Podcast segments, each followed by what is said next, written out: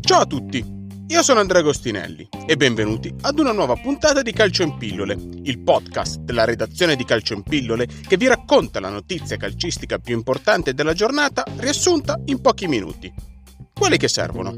Oggi parliamo di diritti TV. Partiamo!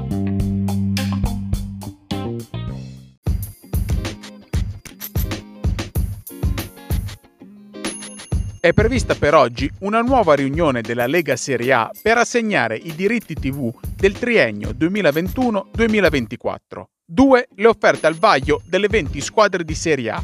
La prima è quella di Dazon, circa 850 milioni a stagione per trasmettere 7 gare in esclusiva e 3 in coesclusiva. La seconda è quella di Sky, 750 milioni per tutte le partite e una cifra attorno ai 30 milioni per coprire i costi del canale OTT della Lega. Si riparte dalla votazione dello scorso 16 marzo. In quell'occasione 10 club votarono a favore dell'offerta di Dazon, Atalanta, Fiorentina, Verona, Inter, Juventus, Lazio, Milan, Napoli, Parma e Udinese. Altre nove decisero di astenersi. Benevento, Bologna, Crotone, Genoa, Roma, Sampdoria, Sassuolo, Spezia e Torino, mentre il Cagliari non partecipò alla votazione. Le 10 squadre che non hanno votato a favore dell'offerta di Dazon spingono per trovare un nuovo accordo con il consorzio CVC Advent FSI, il quale aveva offerto 1,7 miliardi di euro per acquistare il 10% della media company che avrebbe dovuto gestire i diritti TV e commerciali della Serie A, ma che poi si è tirato indietro di fronte al rifiuto di alcuni club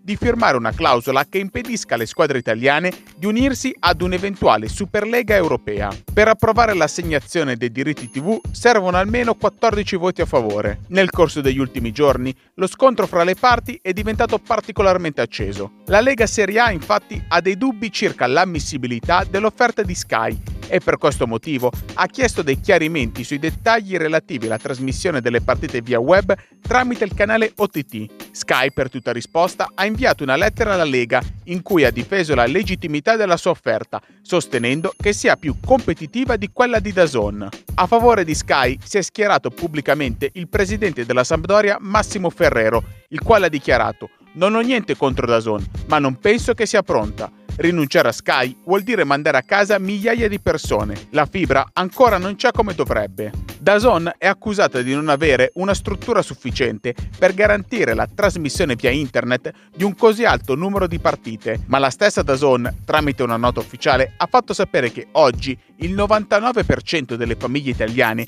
può già dotarsi di una connessione a banda larga con diverse tecnologie. La Serie A può essere l'elemento in più per aumentare la propensione delle famiglie italiane ad avere in casa una connessione a banda larga. A favore dell'offerta di Dazon, nelle scorse settimane era arrivata la benedizione del presidente del Verona Maurizio Setti, il quale aveva affermato se big come Juventus, Napoli, Inter e Milan hanno scelto una strada, noi, piccole e medie, dobbiamo stare tranquille e seguirli. Il 29 marzo le due offerte scadranno.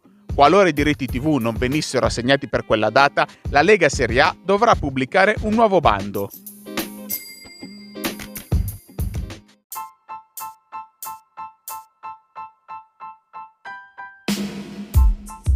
Calcio in Pillole è il podcast della redazione di Calcio in Pillole. Seguiteci sui social oppure sul nostro sito calcioinpillole.com per tutti gli aggiornamenti su questa e altre notizie dal mondo del calcio. E se questa puntata vi è piaciuta, condividetela con i vostri amici e iscrivetevi al nostro canale per restare aggiornati su tutte le uscite. Noi ci sentiamo domani per una nuova puntata di Calcio in Pillole.